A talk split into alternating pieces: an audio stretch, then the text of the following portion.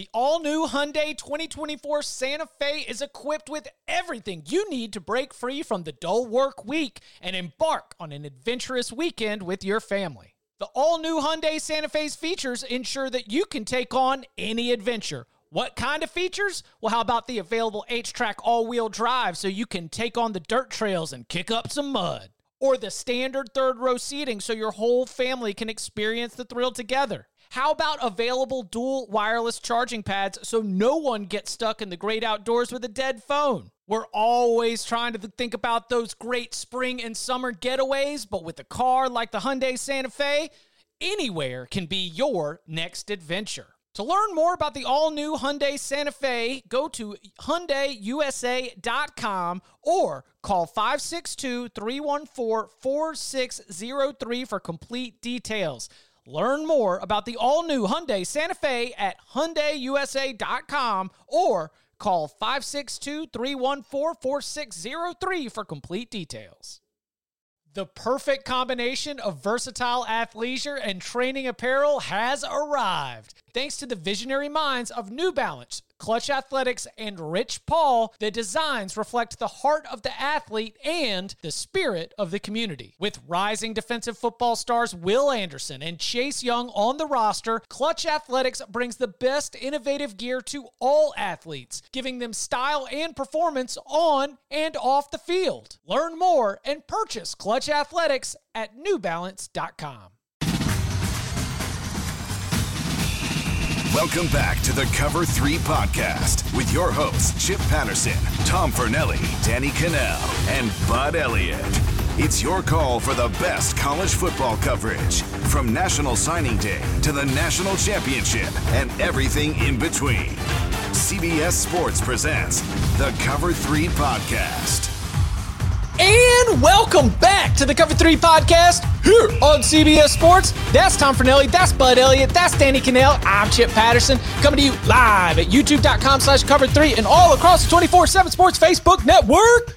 Thanks for hanging out. Just go ahead and give a high five to that like, maybe a boom to that subscribe, because listen, the chat, which has been rocking and rolling since even before we got started here at youtube.com slash cover three. Well, listen, all you need to do is be a subscriber and you can come in because here on this Monday, we've got some spring game action to break down. Colorado had one of the highest spring game attendances in the whole dagum country. Packed house to see Travis Hunter, Shedeur Sanders, Coach Deion Sanders in the beginning of that Coach Prime era. Uh, Notre Dame has its uh, shiny transfer quarterback. The Alabama quarterback battle rages on. Uh, thoughts on Nebraska, Wisconsin, Iowa, and so much more coming up in just a bit. But we begin with some transfer portal action. There was a notable um, commitment from the transfer portal, and there was a notable bit of inaction in terms of a name that did not show up in the transfer portal and has committed uh, to its current location. Let's begin with the action that did happen. USC lands Bear Alexander. Um, but I'm going to throw this to you first. Bear Alexander, not necessarily with the move, but with the player. Um, what's your general sort of read on him as a, as a prospect and, and what we can expect from him with the Trojans? Sure. So USC needs interior defensive line help quite a bit. We saw that a lot in last year's games there are not a lot of athletic big bodies west of the Rocky Mountains. It's just they they ain't there, right? Uh, so you have to go out east. Bear Alexander is a guy who did make an impact for Georgia in the national championship game. Now, granted, everybody got to play, so I'm not going to say he was a starter and, and, was like the most important guy for the Bulldogs as they beat TCU by 40 or 50 or whatever, whatever the final margin was. 65 to 7. Yeah. 65 yeah. to 7. God, it really was that big of a blowout, wasn't yes. it? Like, oh, yeah. It was eight touchdowns. Um, but he is a massive dude. I mean, six three, three three and a quarter ish. Uh, I'm not really sure at last check, but around that, right? But a guy that can move pretty well. He could probably play some nose or three, depending on how you want to play your front. And, and a, a guy that I think is pretty valuable for USC. Like he's also not without red flags, and I think he was a four four high school kid in four years type dude. Mm. The fact that you are leaving Georgia doesn't necessarily oh five in, in four years, Danny. I read that online. I I cannot verify that 100%, but I knew I, it's four or five, and I would oh. probably oh. believe five because there was an IMG included in there. Maybe we're counting him going back to somewhere. Right. Right. He left I yeah, he left IMG. Um, okay, that, that, makes sense. So like that's a bit of a concern. Leaving Georgia is probably not a great sign. However, Drew Sanders left Alabama, which is a really good developmental program as well, and is probably going to be a, a late first or early second round draft pick. So I think if you're a USC fan, you have to be pretty excited. If you're a Georgia fan, you're kind of bummed that you're going to have less interior defensive line depth. And he's not a proven stud yet, but he certainly has stud potential. So I, I think Trojan fans need to be pretty happy about this. Yeah, I mean, I, if if you're USC and you had that defense last year, like Bear Alexander is not going to come in and fix your defense, but having more players like having one Bear Alexander is better than having none.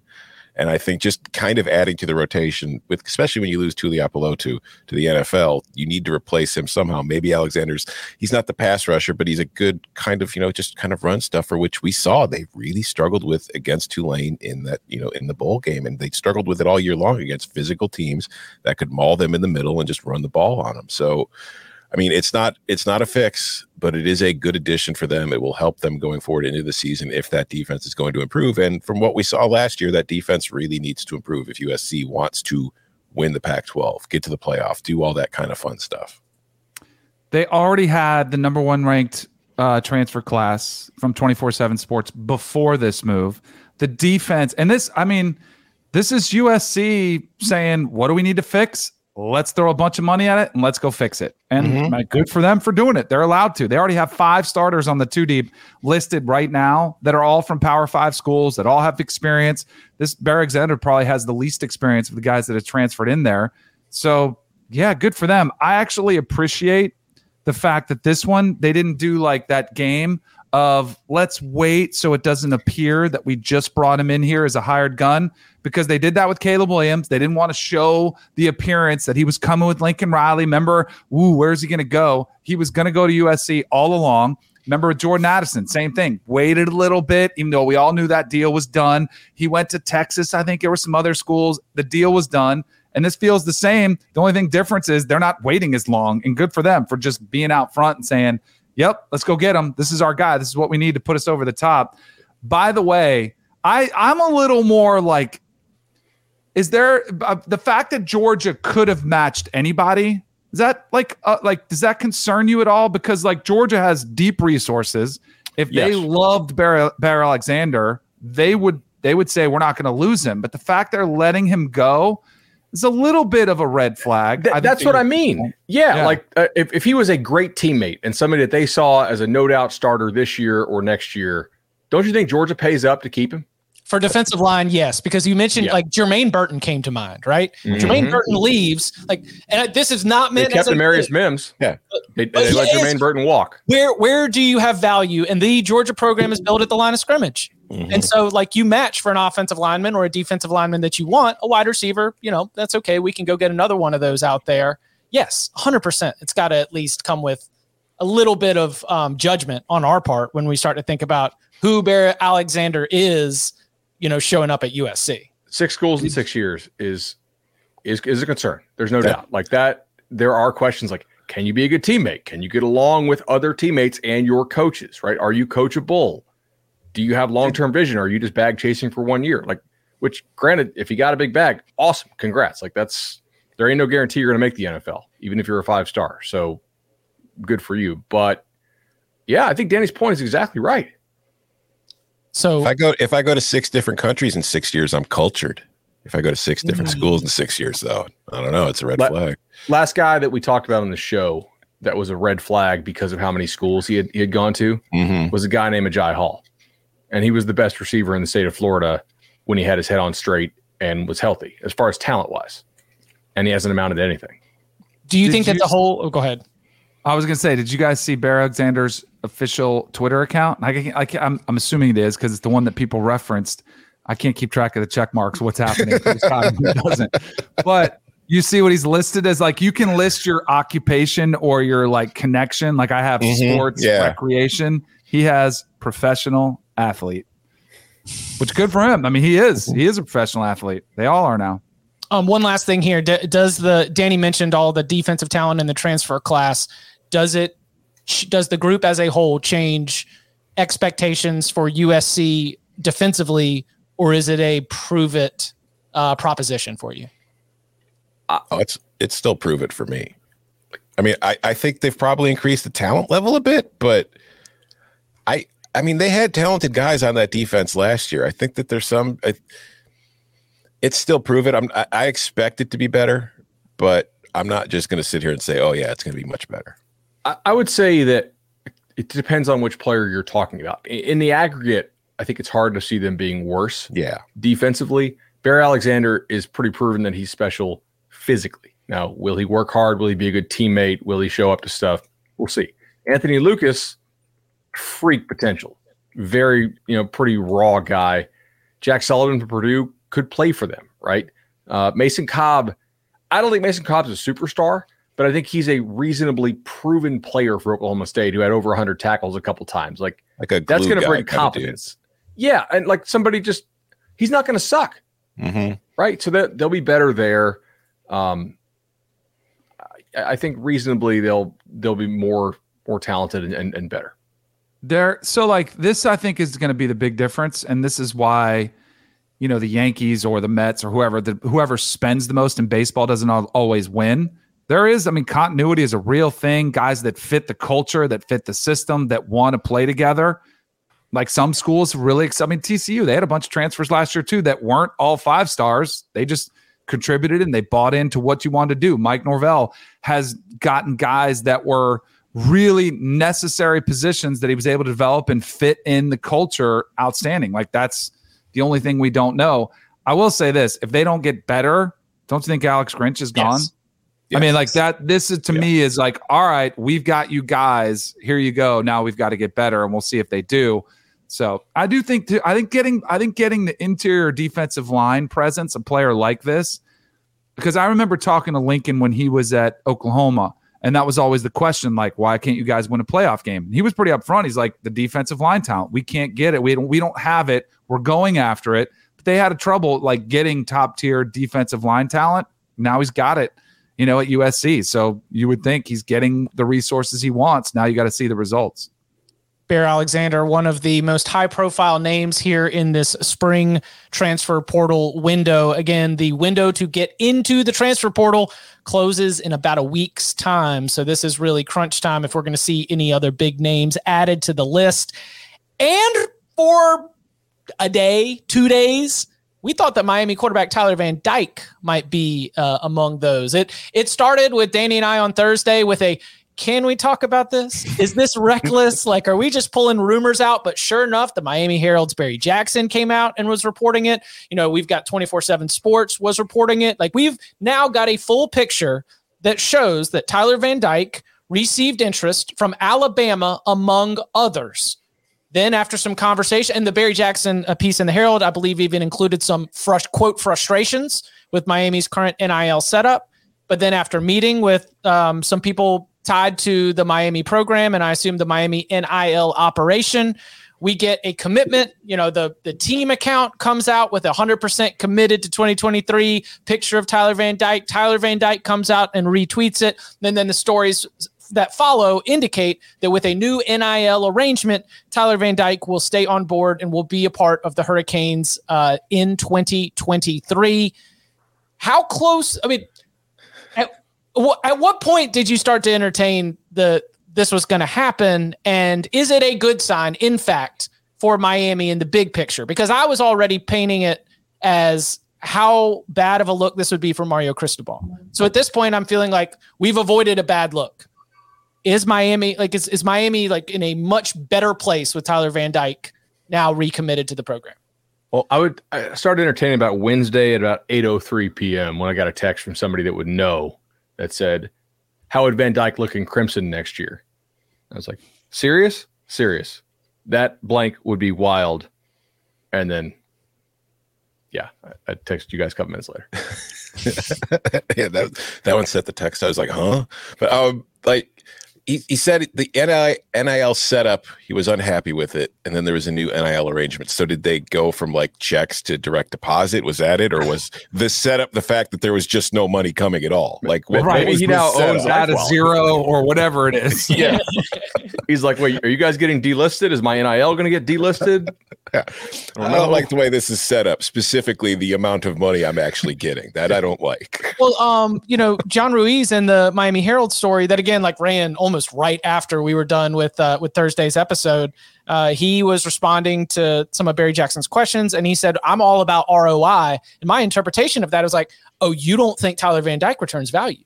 You just make got a Final Four run off of a 600k deal and a 400k deal, and Tyler Van Dyke on the open market's probably worth more than that."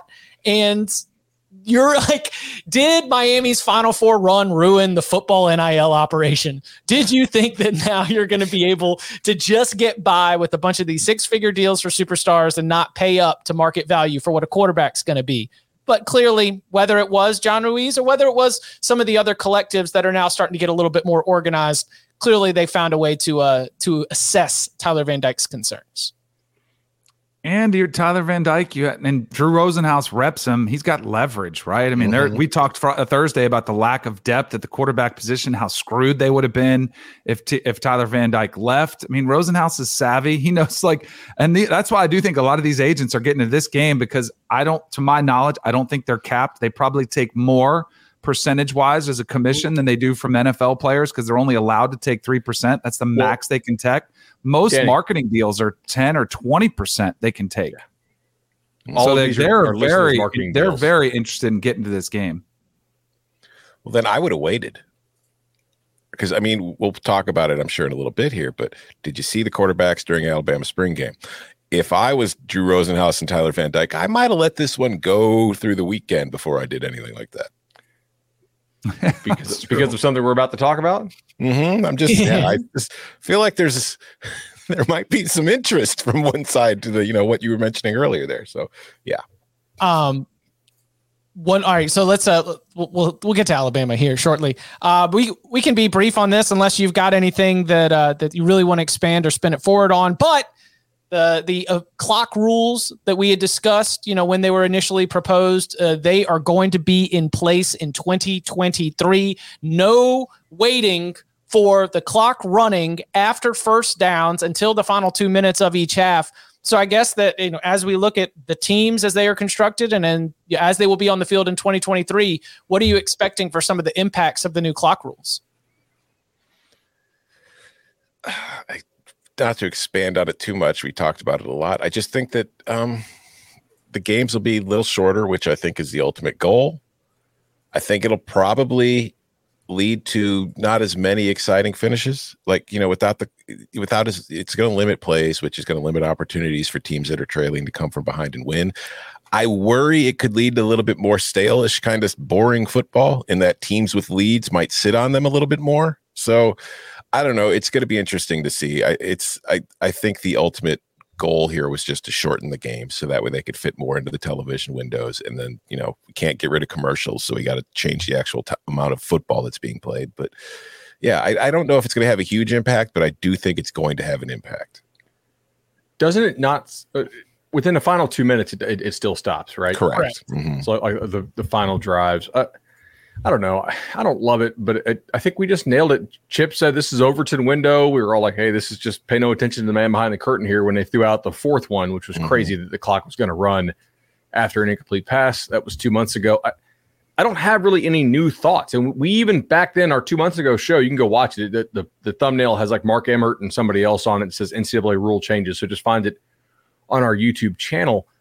We did a pretty good breakdown of what the three like realistic rules would mean, and we did like a two minute breakdown on what would happen if this fourth rule, which was pretty you know nonsense, actually got passed, and it didn't. So I don't have like new thoughts on this. I I'm I'm curious. I wonder if any like somebody with a lot of time on their hands has gone and like Uh, because I'm I you know baseball changed their rules right. They have the pitch mm-hmm. clock now, and you know players love it. The people that cover it love it. They've said it's revolutionized the sport of baseball, and it's knocked off 30 minutes. I'm very curious to see like how much time does this knock off the windows? Like, has anybody actually gone and been like? I don't even know if Yes. you could do it. No, you you a- have seen it. Yeah, there's like they've. I mean, they've. I know the plays they counted. Like right, they they said there'd be about less seven plays, or but I- eight plays per game, and they estimate that it'll. I think they'll estimate about 20, 30 minutes as well. Like four hour games become three and a half hour games. I don't like that. I think it'll be interesting. Like, I don't want it to affect the competitive balance or the actual game itself. And I don't think we're going to get less commercials. Like, there's zero chance that happens. But I do think, I think you'll see some timeouts called early in the season as teams get used to the pace of it. I think that'll be a learning curve. But I'm kind of curious. Do you know how mad TV executives get when they're watching a game? And, like, let's say there's a a 3:30 start on you know ABC and it starts on ESPN News because the mm-hmm. game is going long or a primetime game is pushed to a you know another alternate ESPN plus it drives them nuts because they want to capture the rating for the start of the game. Like it's a mess and so I think they're that's a big reason why it's here. I mean we all know it's because of the TV you know executives that are Yeah. getting involved Because, but I, I of hope these, it could be a good thing because of these changes, ESPN News could be part of the newest layoffs because it might not be needed anymore. Because as far as I know, that's the only reason that channel exists anymore. Um, going going back to the baseball thing, I attended my first baseball game this year uh, over the weekend, and I will say I think it's different for attending games than it is for viewing it. I think when you're watching at home, the new pitch clock is great, but when I was at the game, I had to go pee and missed an entire inning. So Yes. it was like go to get a beer and go, you know, food, go to the washroom, you come back and you've missed an entire inning. So I think in person it kind of hurts the experience. you have you, you really can't look down at your phone nearly as much w- when you're at the ball game now and if you're going to go to the bathroom you kind of got to think okay we got seven eight nine coming up Mhm. let's I, I I can go to the bathroom now you know we're, we're, we're not going to miss wander franco So Brian, with the most important question that really is facing this entire country, how does this affect Service Academy over under trend? Listen, I haven't brought this up on the show yet, but do you guys understand? going. yeah Army's running out of the shotgun now. Yeah, because the new cup block rules Uh huh. So I have no idea. Like, I mean, there's still, it's going to be like a coastal-ish kind of offense, but I have absolutely no idea. The Service Academy unders might be dead. For, I mean, other than Navy Air Force, it might only be one game a year in which it actually the principle comes into play. So I'm trying. I'm, I'm kind of in denial about it. Haven't brought it up, but yeah, I'm, I I have serious concerns. yeah. We we talked about that on Thursday as well. It's like the question was, uh, will we see an option team win a national championship? I don't think we're going to see much more like full blown option. No, So it's going away. Sad, sad day. All right. Um, before we hit the break and start to get into some of these spring game takeaways, uh, did you all see Bruce's piece on DJU in the Athletic? Yeah, Bruce Yeah. Feldman, big big fan of the show. Uh, he got to sit down in Corvallis with DJ Uiagalelei, and boy, did DJ have some things to say. Some of them, like, are things that we have either been able to to say with our own eyes or guess about what was going on behind the scenes. Some some sharp criticisms of the Clemson offense. Some commentary about how he felt like he wasn't really trusted uh, by the coaching staff to be able to go out there and play. And you know, o- overwhelmingly, you know, because he's DJ Uiagalelei, he's still positive. He's like, you know, this is what was meant to be. You know, I, I don't have any hard feelings towards them. I met my girlfriend. He also said, I might marry her, buddy. Don't put that in print. That, don't put that in what do you print, dude. Count down for the rings Come on, man. Uh, but you know, he's he- he was it was a very honest piece. It was very good. I recommend you go check it out. But uh, you know, figured figured we'd get a get a little look at what's happening with the Beavs right now. Um, what'd you make of some of DJ's comments, both on you know what he had at Clemson, and then also what he thinks is so much better about the Oregon State quarterback experience. I mean, direct quote from DJ on the offense. He says, I didn't want to do what I was doing at Clemson. I didn't really like what we did there scheme wise. I didn't think we did very much. I thought it was very basic. It didn't help me out as a quarterback to pl- and play to my strengths. I wanted to go somewhere that would play to my strengths and go somewhere that would develop me for the NFL. Play action, work under center, throw the ball deep. And then he goes on to say more. He says, um, about Oregon State. He says this has been definitely different. The scheme is totally different than what we were doing at Clemson. I feel like it's a lot better. It's just new stuff. I wasn't doing any of these run checks at the line. I wasn't really under center. It's a lot more plays. All of these different play action plays, these different two man routes, three man routes, all the stuff that I wanted to do at Clemson, but we weren't doing. It's exciting. I'm just taking it day by day. It's now this is only one side of the story, but a lot of it is in line with what we've been saying about Clemson's offense for the last few years, and that it was too basic, too predictable, and there wasn't a whole lot to it. But at the same time, like it was the offense they were running when they were recruiting you, bro. Like, I mean, Yeah. I, it's a, it's it's just it's a weird thing to me. I just I was surprised he was that blunt about it Oh. on the record. That was the biggest takeaway to me because just the way his personality and the way he is, I was just you know he's very positive. I didn't think he would be that open about how much he didn't like that offense. He was talking about Dabo not trusting him. How he said, you know, in the Notre Dame game, he's like, we just had our best drive of the day, and he benches me for Klubnik, and then Brandon Streeter tells me that Dabo think we thought we needed a spark, and he's like, "What are you talking about? We just had our best drive of the game." So he says, when that happened, you know, that's when he just kind of realized the coaches didn't trust him anymore. So I don't know. I don't think it's a great look for Clemson, but again, it's one side, and I think it, DJ is kind of putting pressure on himself now because if he goes to this offense, and there's still no guarantee that he's going to be the starter in Corvallis, but if he's in this new offense and he's struggling, it's just going to make it's like, well, you talked about how this offense was great for you, and this is exactly what you wanted, and you're still struggling. So it's it's going to be an interesting thing to watch. I think. He's kind of telling on himself a little bit here. Mm-hmm. You guys know how I feel about that Clemson staff. Like I, I thought it was just a not a staff befitting a team that is trying to win national titles year in year out, and, and they they look bad and, and they were predictable. And I, I think other defensive coaching staffs in the ACC are really sad to see those guys go. But DJU's like more two man routes, more under center handing off and play action. Those are things that ask relatively little of the quarterback, right? I mean, the, that's play action's a quarterback's best friend. Mm-hmm. Uh, so that was interesting. Like I, there, he's going to go to Oregon State and throw the ball a lot less per game if he wins the starting job than he did at Clemson, right? And now maybe if they're down, obviously, because Oregon State's not going to be favored in all their games, like like Clemson typically is. Maybe the numbers would be similar, but in terms of like a neutral game state, they're going to run the ball a heck of a lot more than he did at Clemson, and he'll be asked to do a lot less. I'm also not convinced he starts. I think he's got tools, but we did a short on this on our, on, on the uh, the Cover Three channel. Andrew Ivins and I, and man, Aidan Chiles, twenty four seven took a shot on this guy, and we made him number fifty eight in the country. I don't think anybody else had him inside the top one fifty. Kid out of California. If he was in this recruiting class, he might be the number one quarterback in the country. Like that's l- last year's class was loaded, and Oregon State was very fortunate that they were so loaded that they were able to get a, a down ballot guy, if you will, right there. He looked great Mm-hmm. making big time throws on time. That may be a battle. What about Gulbranson? He was seven and one as a starter. Yeah, but oh god, are, are we gonna do the like the wins or a QB stat or not argument? I- No, I just, I just, I just don't think you can write him off. You can write him off. You can't If write him Branson But off. I wonder if they it's want depressing. like Yeah. But is that what they want? Game manager? Is that like because they run the football a lot? That's one thing they haven't deviated from. That's where I'm like, DJ thinks he's going to throw it deep downfield. I mean, good luck with that. Like, are he you might sure? off play action.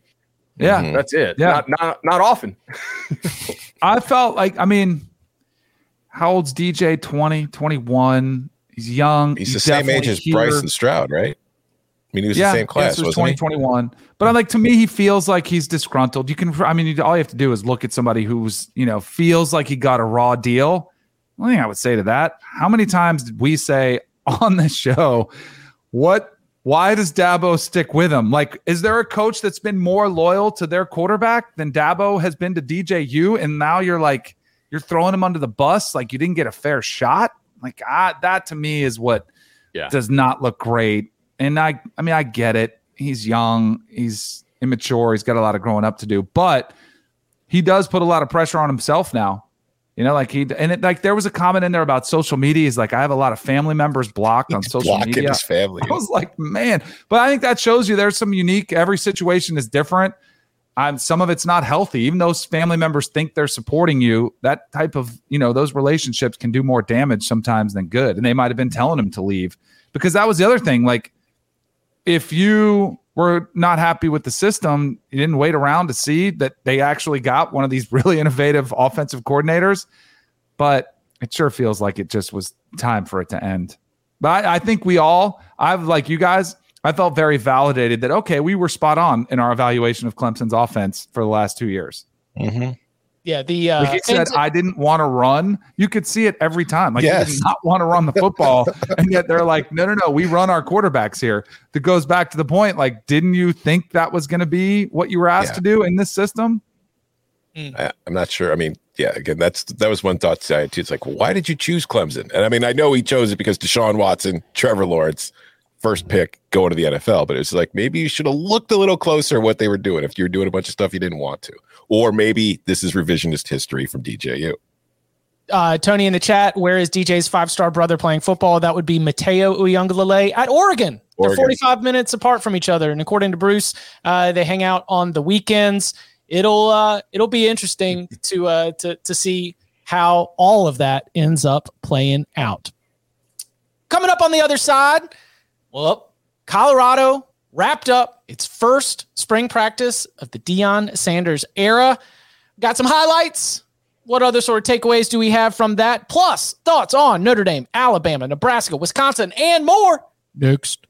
This episode is brought to you by Progressive Insurance. Whether you love true crime or comedy, celebrity interviews or news, you call the shots on what's in your podcast queue. And guess what? Now you can call them on your auto insurance too with the Name Your Price tool from Progressive. It works just the way it sounds. You tell Progressive how much you want to pay for car insurance, and they'll show you coverage options that fit your budget. Get your quote today at progressive.com to join the over 28 million drivers who trust Progressive. Progressive Casualty Insurance Company and Affiliates. Price and coverage match limited by state law. eBay Motors is here for the ride. Remember when you first saw the potential? And then through some elbow grease, fresh installs, and a whole lot of love, you transformed 100,000 miles and a body full of rust into a drive that's all your own. Look to your left, look to your right. It's official. No one's got a ride like this. There's nothing else that sounds like, feels like, or looks like the set of wheels in your garage. With over 122 million parts, you can make sure your number one ride or die stays running smoothly. So there's no limit to how far you can take it. Brake kits, turbochargers, engines, exhaust kits, roof racks, LED headlights, bumpers, whatever your baby needs, eBay Motors has it. And with eBay Guaranteed Fit, it's guaranteed to fit your ride the first time, every time, or your money back. Plus, at these prices, well, you're burning rubber, not cash. Keep your ride or die alive at ebaymotors.com. Eligible items only. Exclusions apply. CBS Sports Golazo Network, the first of its kind, free 24 7 channel dedicated exclusively to global soccer coverage, is now streaming in the CBS Sports app, Pluto TV, and Paramount Plus. Get your morning started on the right foot with Morning Footy, our weekday soccer culture driven morning show beginning at 7 a.m. Eastern Time. Plus, don't miss the rest of our top notch programming, including live matches and re airs, original studio shows, highlights, documentaries, and much more. The CBS Sports Golazo Network. Stream it live. CBS Sports app, Pluto TV, and Paramount Plus. One of the great features of live matches on the Golazo Network is the tactical cam, which I guess for us uh, college football or football heads, that's basically the their version of the All 22. They had the tactical cam going during Napoli's win against Juventus. Two disallowed goals, and then go grab it in the uh, in in the extra time at the very end. Mhm. It was a, it was a thrilling, thrilling Serie A match as Napoli uh, inches closer to being able to claim the Scudetto. Anyway, that Danny Bud, I'm sorry. Huh. I was I was I was on a plane following along on my phone. Um, did let's let's start with the very you know basic question from the doc. Did Colorado spring game meet your expectations? Because expectations is going to be the buzzword around this Colorado program heading into the 2023 season. Are the expectations of Colorado fans realistic or unrealistic? What are our expectations? What are Vegas's expectations? And all of this will be judged, obviously, over the course of 12 regular season games. But after the spring game, did it meet your expectations? Yes. I how could it not have? I, I mean, I and this is okay. So you asked a, bunch of questions there. Some remain to be seen, but like the expectations were off the charts. I thought the scene was off the charts. Like Right. for Colorado, like you sold out a stadium. They were loud. They were exciting. Like you got it was basically a two-hour infomercial for the Colorado Buffaloes. Like I would say they got exactly what they thought they would get. Now, how does what the product on the field, like the the play, how does that translate? Like that's a different conversation. But just from the spring game experience, yeah, it met the expectations. Maybe over delivered too. Like we knew it was going to be a zoo, but it was was pretty insane. Anecdotally, I will say I was I was in the Tampa St. Pete area over the weekend, and I was in a sports bar. We were going to the White Sox Rays game at the Trop. We were at a bar outside the stadium, and there's a billion TVs. It's a sports bar, and you know there's there's the NBA playoffs going on, so those are on some of the TVs. There's baseball going on; those are on some of the TVs. There's hockey on the big screen. I look over behind me. It's the like a 75 inch, whatever 100 inch projector kind of screen. It's the Colorado Spring game at a bar in St. Pete outside of a baseball stadium. That is the game that was on the big screen. And it was just one of those things where it's like, huh, this is this is the, the, fact they're putting that on the big screen while there's an NBA playoff game going on. There's NHL playoff games going on, and I was like, holy crap! I mean, I knew it was the only one that was on broadcast TV, but the fact that at a bar in Florida they were showing that on the main TV to me was wild. So yeah, I would say it was effective. Is that the pride of Fort Myers coming through? Is that just like De- Deion Sanders and, and all of his uh, his Florida roots? It's just like the key is actually going to be like Colorado's um, uh, TV market ratings is going to show that Colorado games are spiking in Florida and spiking in Dallas and spiking in San Francisco. Um, I don't know, Bud. What'd you think? I, I, thought they really were pretty smart about how they went about it. As Denny said, and, and, and Tom said, it was basically an infomercial for the Buffs for two hours. They ran a little bit of 11 on 11. Uh, I like the fit for Shedeur in this Sean Lewis offense. I don't think he has a real strong arm, but I do think he throws that sort of deep touch ball a little bit. This is similar to what we talked about with Tennessee's offense a couple episodes ago when, when we broke down kind of what you need and and maybe more importantly what you don't need to run that offense successfully. We saw Travis Hunter catch a touchdown pass. We had him as the number one corner in the country. If he had played receiver, I feel strongly he would have been the number one receiver in the country coming out as a recruit. Um, they had a couple other guys look pretty good there. Lines of scrimmage, I think, are, are a pretty big concern due to what you cannot get in the transfer portal. Thought the O line looked okay, but if you kind of adjust for opponent, like Colorado's D line just is, I, I think, straight up bad. And, and I mean, maybe the worst in the Power Five, other than like Stanford, which I'm not really sure about still. They were getting some pressure. So if that line's getting some pressure, that does, I think, concern you a little bit as a Colorado fan. They, they got to get a lot of help defensively. I mean, this could be a top like a top half offense, moved like top 60 offense in college football, but like a bottom 15 defense if, if they don't get some major help in the portal uh, defensively. So the new clock rules may not affect Colorado because they may be in some four and a half hour games here. Uh, but I mean, I thought they, they really smartly switched from 11 on 11 to 7 on 7 quickly. Because what do you not have to have in 7 on 7? Linemen, Linemen right? uh, and they need some depth too. The uh, the quality of these backups running around they kind of look like me, and that's not great. So, oh, are you doing the? They look small. Are you bringing oh, that? They, they, got me on that. You see that? They, they hit me with the uh, the. I don't know how you describe this on air. Anyway, they they uh, I, I tweeted they're like, who the hell are these backups playing? And then they they, they tweeted out like the real little guys with the huge heads mm-hmm. uh, graphic. It was great. Yeah. Did you guys? I don't.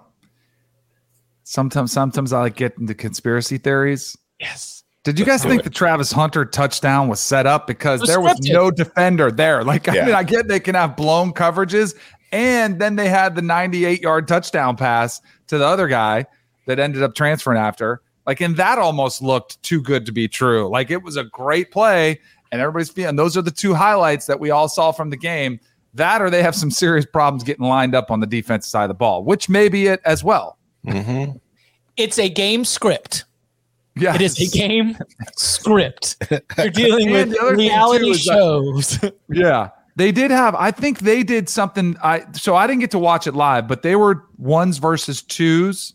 Is that what they were doing? Because a lot of teams will do that. You know, good programs you want to go ones versus ones. You get a really good taste where you are. Programs that might want to look better, especially in offense, you go ones versus twos because you have your better players out there, and you usually win that way. So I thought that could have been happening too. Like you get deeper on the depth chart, you get some freshman out there who's been on campus for two months and he's lost, you know, and then you just then you can line him up. Anything else on Colorado? I'm not super worried about the receiver they lost. like Mar- Marcus Lemonious Craig is, is a, a, good player, and and he had the touchdown catch against Cal to beat them last year for their like lone uh, their, their lone win. I mean, think about who they have. If they're actually going to play Travis on offense, which is worth a discussion here, because I think he's very good on offense, but also yes. that defense looks horrible. Uh, play both. Why won't he? Deion, you Deion was a two way guy. I mean, you might, yeah, and I think they probably. I think will, will, will, and will need to. But Xavier Weaver can play. Jimmy Horn can play. I don't know about Tyson. He had a big time uh, knee injury. They got this kid named Traore from Arkansas State who's like listed as a tight end, but if you look at him, he looks more like a receiver. I, think they'll be okay. It just it is a little surprising the guy goes for 158 receiving yards and then bounces. But yeah, I, I would. I think Hunter can go both ways. You'd probably put him on defense like 100% of the time. And then offensively, you work in some packages and some plays with him. Because I think defensively, they do need him. Like, I, I, it's just, it's from what I saw, that was just not a very optimistic defense. And, and that's what they did at Jackson State. They used mm-hmm. them sparingly on receiver, big yeah. plays, and kind of like what Deion did. And so you mentioned the uh, receiver who transferred out. They did have a decommitment right after the weekend. Any, anything like? Do you read more into this, or is this just normal? Well, I was going to say Lemonious Craig's exit is one of like eight now. I mean, it is right. a, like a pretty a pretty long line of players that are entering the transfer portal leaving Colorado after this spring practice, which I can only assume is the fulfillment of what Deion Sanders said when he talked to the team for the first time, essentially telling a room full of the current roster, some of you guys aren't going to be here. And at the end of spring practice, even if you might have had 158 receiving yards in the spring game, you might know that, you know, there, there are going to be other p- players playing ahead of you. So as far as reading into the kid decommitting. Um, it's easy to get, not easy. It is easier to get a commit from a kid really early than it is to get a kid from the, from that like, to get a commit from that kid really late if he's actually that good. And he might actually be that good. And now somebody in his home state named LSU actually wants him. So it's a whole different ball game. Like I do not expect that Deion is going to beat out LSU, Georgia, Ohio State for for like top level kids that those schools really want. Now, will he beat them out for some for a super stud maybe once in a while? Yeah, look at Travis Hunter, right? U- unique situation there. Will he beat him out for some guys that they've allegedly offered, but maybe the offer was like a full year ago and they really haven't been pursuing? Yes, but it, it's still really hard to get elite kids to come to Colorado, especially if you didn't have that kind of pre-existing relationship with them. Mm, good point. Uh, in South Bend, there were three touchdown offensive touchdowns and every one of them was thanks to Sam Hartman. Two passing, one rushing.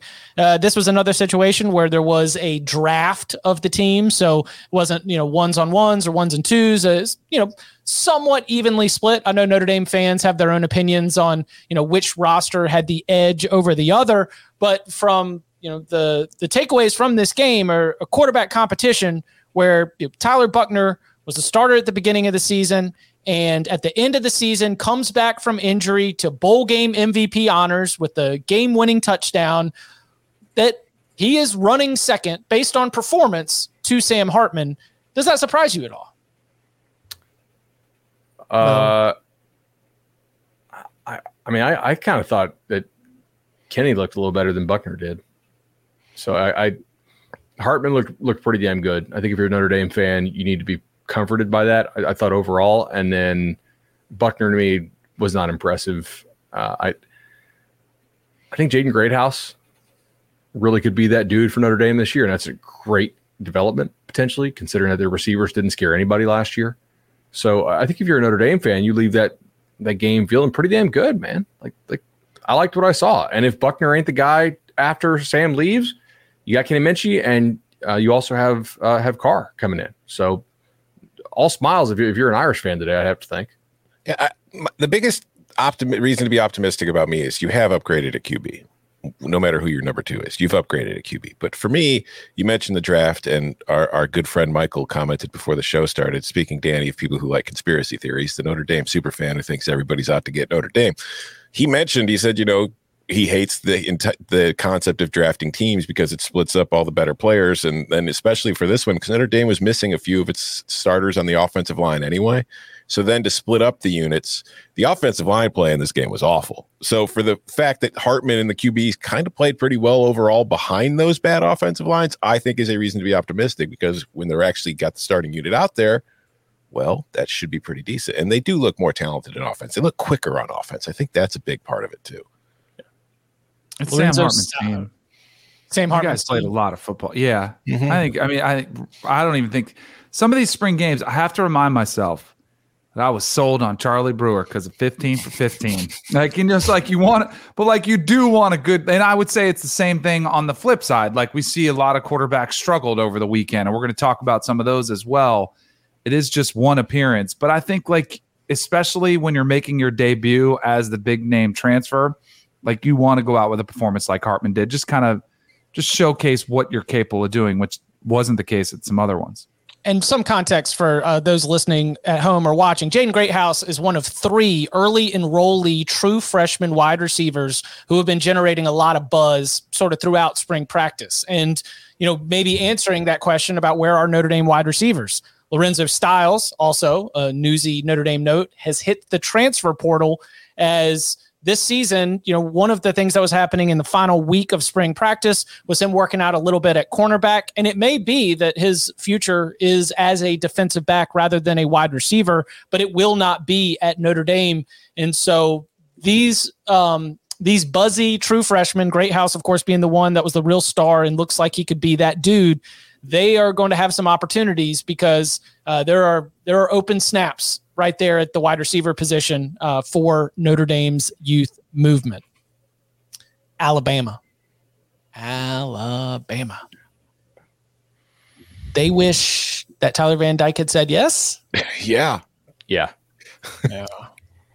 that is a situation where I feel like we there's going to be transfer. You know, we're going to see QBs entering the portal. I think, as we've kind of discussed already, I think Alabama's going to be very interested in a couple of names that hit the portal at some point here.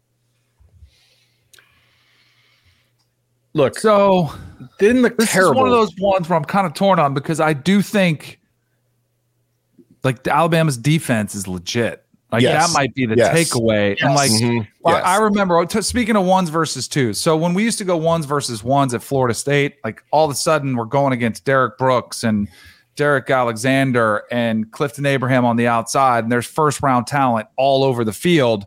And guess what? We didn't produce as good as we did against Duke or Wake Forest, right? But it actually really helped us because when you did play against teams in the regular season, like it was a little bit of a sigh of relief. So I again, some of these, and maybe they didn't structure it, but because I do think they would have liked to have their quarterbacks play better. I'm sure Nick Saban is not happy, and I guarantee you, like you guys are talking about, they are exploring other options. But it's also one of those ones where I remember Bryce and you know Bryce Young. I remember reading about him in spring practices early, and it was oh, you know, he looks a little lost. Well, yeah, against the, those defenders, everyone's going to look a little lost. So I'm, I get it, and I'm, you know, there's concern. You throw three picks between the two of them. I think probably the bigger concern is there wasn't a separation. Like there's still this uncertainty. We're both I- yuck. Uh, it was Yeah. 19 for 37 for Milroe with a couple of picks. He did have a couple of touchdowns and another rushing touchdown, but that's barely over 50% passing. And then Simpson was 12 for 26 with no touchdowns and another turnover.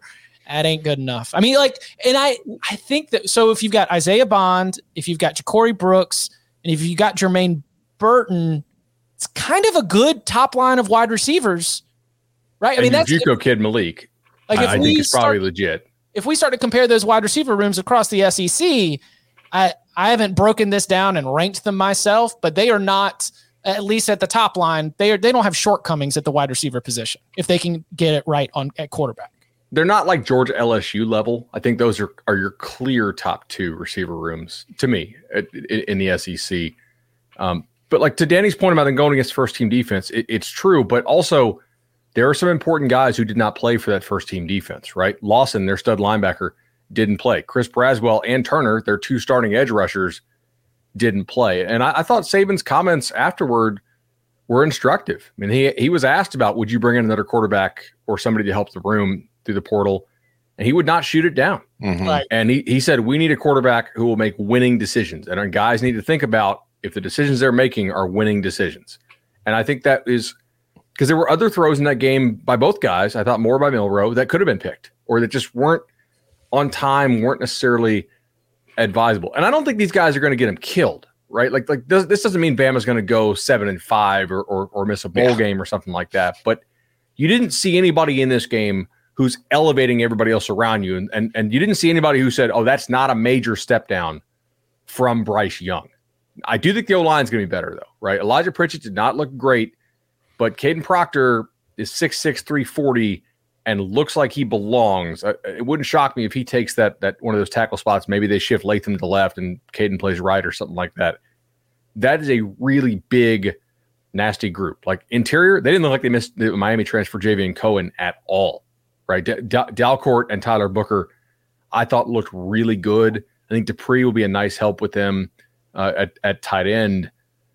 I think they're gonna be able to block people. I think they'll probably run the ball a lot, like 37 passes and 26 passes is not what you're going to see at Alabama this year. I think they will pound the rock more.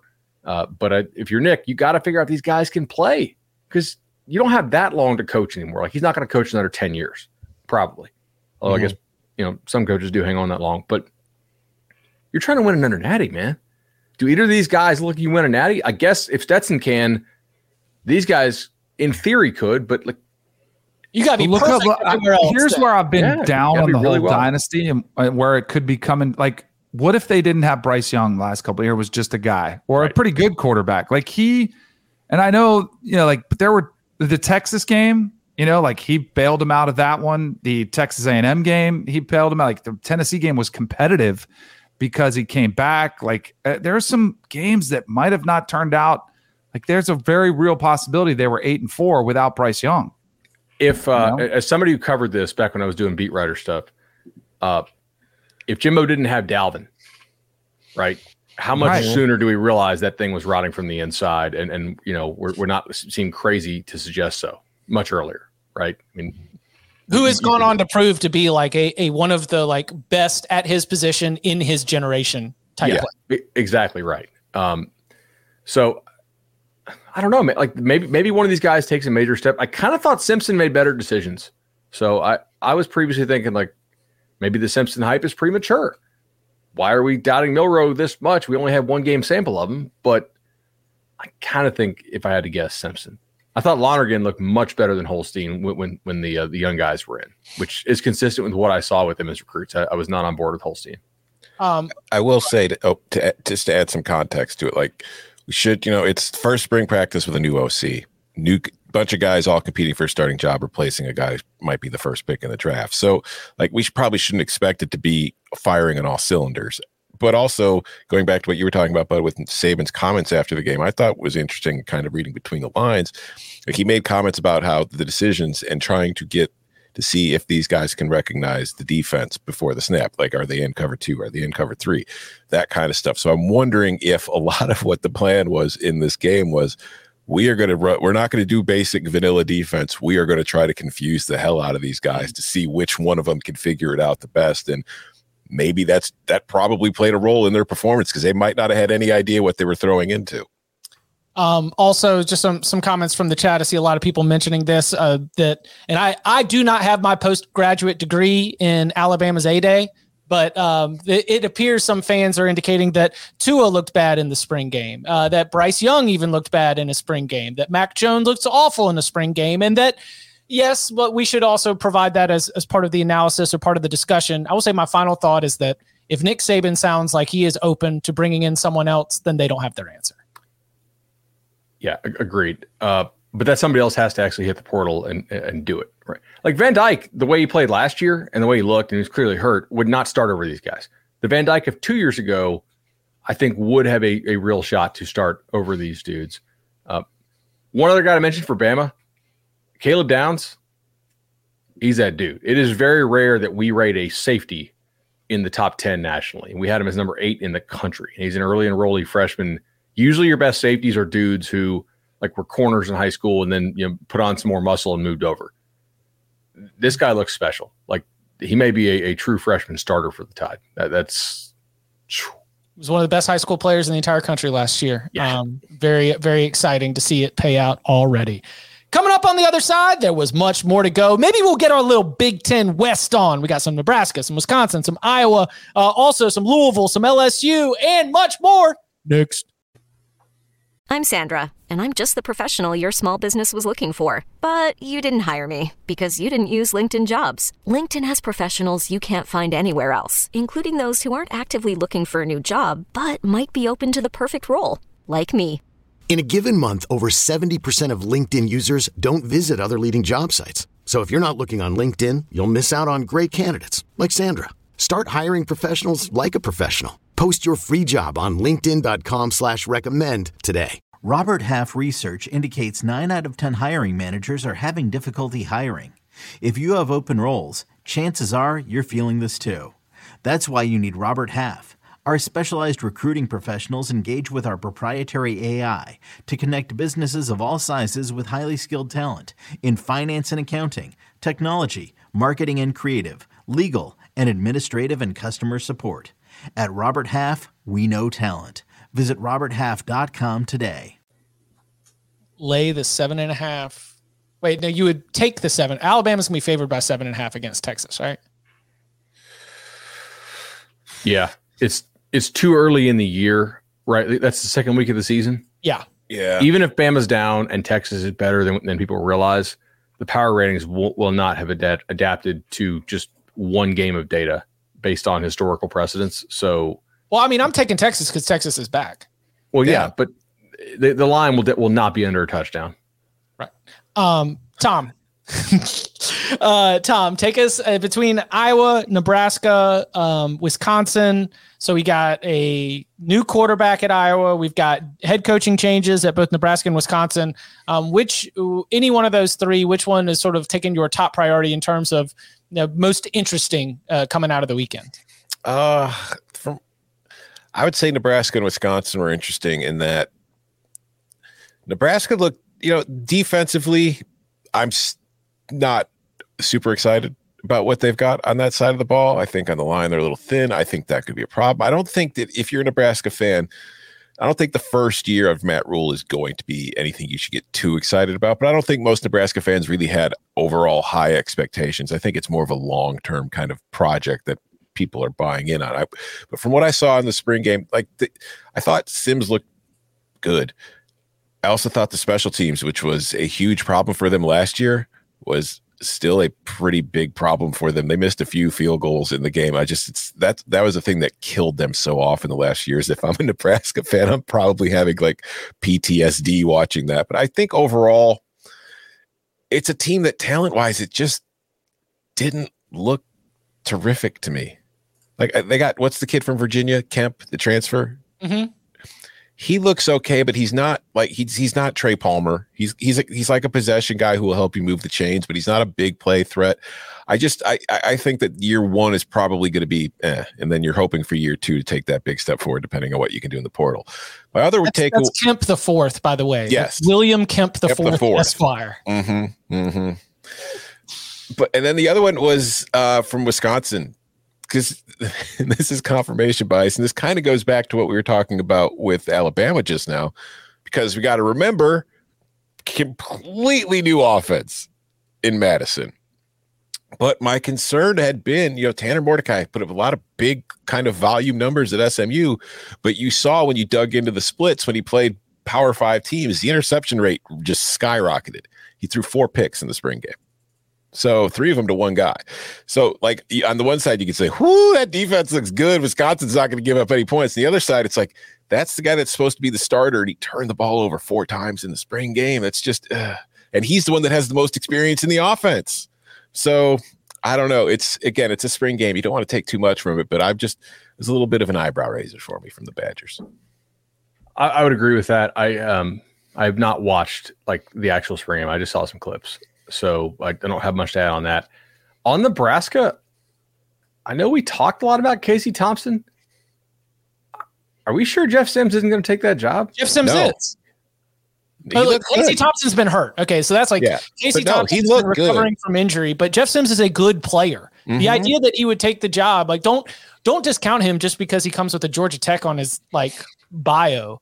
He's a good player and he has faced some tough tough situations. He's dealt with injury issues. He got thrown into the fire as a true freshman. That's that's a hundred percent something that does not seem crazy to me. Yeah, and, and an offense where I was watching it, I didn't see a lot of guys who looked like they provided much of a spark. He was the one guy that looks like he could make something out of nothing that I just don't think they have. Is that falling? You good, bud? Yeah, I, I just uh there was kind of one other team I, I kind of wanted to hit, maybe. Well, Um, that's what what you got. Did you guys watch LSU? No, I haven't seen LSU's yet. Kind of think LSU's better than Bama. Ooh, Ooh, don't drop that in the fifty sixth minute. Come on, man. I mean, J- Jayden Daniels only had one incompletion. Like you guys know, I think Nussmeier is a total stud and an NFL guy, and there's a reason Walker Howard left and it ain't Jayden Daniels. I think it's because he realized Nussmeier was also ahead of him. I think they might have the best receiving corps in the SEC. You know, like Nabers is a stud. Lacy's out there making a bunch of one-handed grabs. Brian Thomas looks great. I think both those true freshman offensive tackles are, are, are growing up and they're not little young pups anymore. Uh, I think they got a really good O line. Questions about the secondary. A couple of their defensive studs didn't play. Like the both D tackles who start for them didn't go, and I think they got a couple safeties out. But uh, they look good, really good. I still I still have on my like follow up list. I, I have uh, LSU, Oklahoma, Washington, uh, Louisville. You mentioned that Plummer looked really good. Like I I Did still none have, of us watch watch Oklahoma? Because I, I figured one of you guys did, so I didn't watch it. Like I, I all right, we'll have to we'll have to do that. I was cramming last night. I was on I was on vacation. well look the the good news is that they're not playing again till August.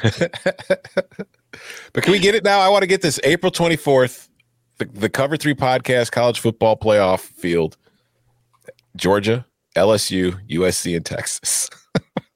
yes. Yeah, So Ohio State and Michigan both get shut out. Nah, they just take each other out. They're taking each other out. Big Ten's going to be in shambles. No, no programs this year after getting two last year. Conference is a mess. I mean, LSU has the belt. That is the reigning SEC West Division champs. LSU to the playoff. Man, that's so good. Um, any anything else from the weekend that uh you want you want to make sure you hit? Iowa's still not going to score a lot of points. You don't think that uh Well, I don't- there's been limited like you can't I mean it's it's been I- uh, I also I am suspicious if I was just leaving some stuff like not letting not publicizing some stuff that they plan to do. Like I think they're trying to keep things close to the vest. I do think there's going to be some changes to what they do, whether no matter what Brian Ferentz is saying pu- publicly. but not we're not coming out and running up tempo. No, I don't think they're coming out in the air raid, but I do think we might, you know, like see RPOs and maybe some shotgun and that kind of stuff. So we'll see. You know, big big time 2012 offensive kind of innovations. Yeah, the the innovative offenses that Marcus Mariota was running at Oregon uh, now ten years later have trickled to Iowa. It's like a lot of trends. Starts coastal, works their way inward. Just kind of the way these the culture works, so they say. Uh, we will be back on Wednesday, and it's going to be a day to open up the big old bag of mail. If you would like to get a question into Wednesday or a future mailbag episode, leave us a five star review. In that review, you can put your question. We will tackle it then. Uh, you can also get at us on Twitter at, at Cover Three Podcast if you would like to submit a question. We will call for them on Wednesday. And of course, we love uh, interacting with the chat, especially all throughout those mailbag episodes. Come and hang out. Get there early, and you can drop your question in, and we'll see it uh, when we arrive, right when we get the show started. Thursday, NFL Draft Preview. Very excited about all of that. And you can follow him on Twitter at Tom Fornelli. You can follow him at Bud Elliott3. You can follow me at Chip underscore Patterson. Gentlemen, thank you very much. Thank you. see y'all.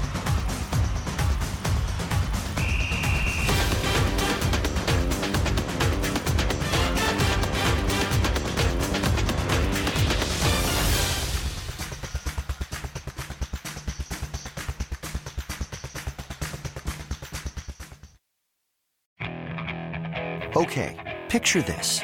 It's Friday afternoon when a thought hits you. I can waste another weekend doing the same old whatever, or I can conquer it. I can hop into my all-new Hyundai Santa Fe and hit the road. Any road. The steeper the better. Because my all-new Santa Fe is available with HTRAC all-wheel drive so I can hit the trail without a worry in the world. Heck, with three rows and best-in-class rear cargo space, I can pack the whole family in with all our gear. We've got available dual wireless charging for our phones so we'll never lose touch with civilization and we won't lose touch with the primordial power of Mother Earth. So which is it? Waste the weekend or do something a little more epic? And conquer it in the all-new Hyundai Santa Fe. Visit HyundaiUSA.com or call 562 for more details. Hyundai, there's joy in every journey.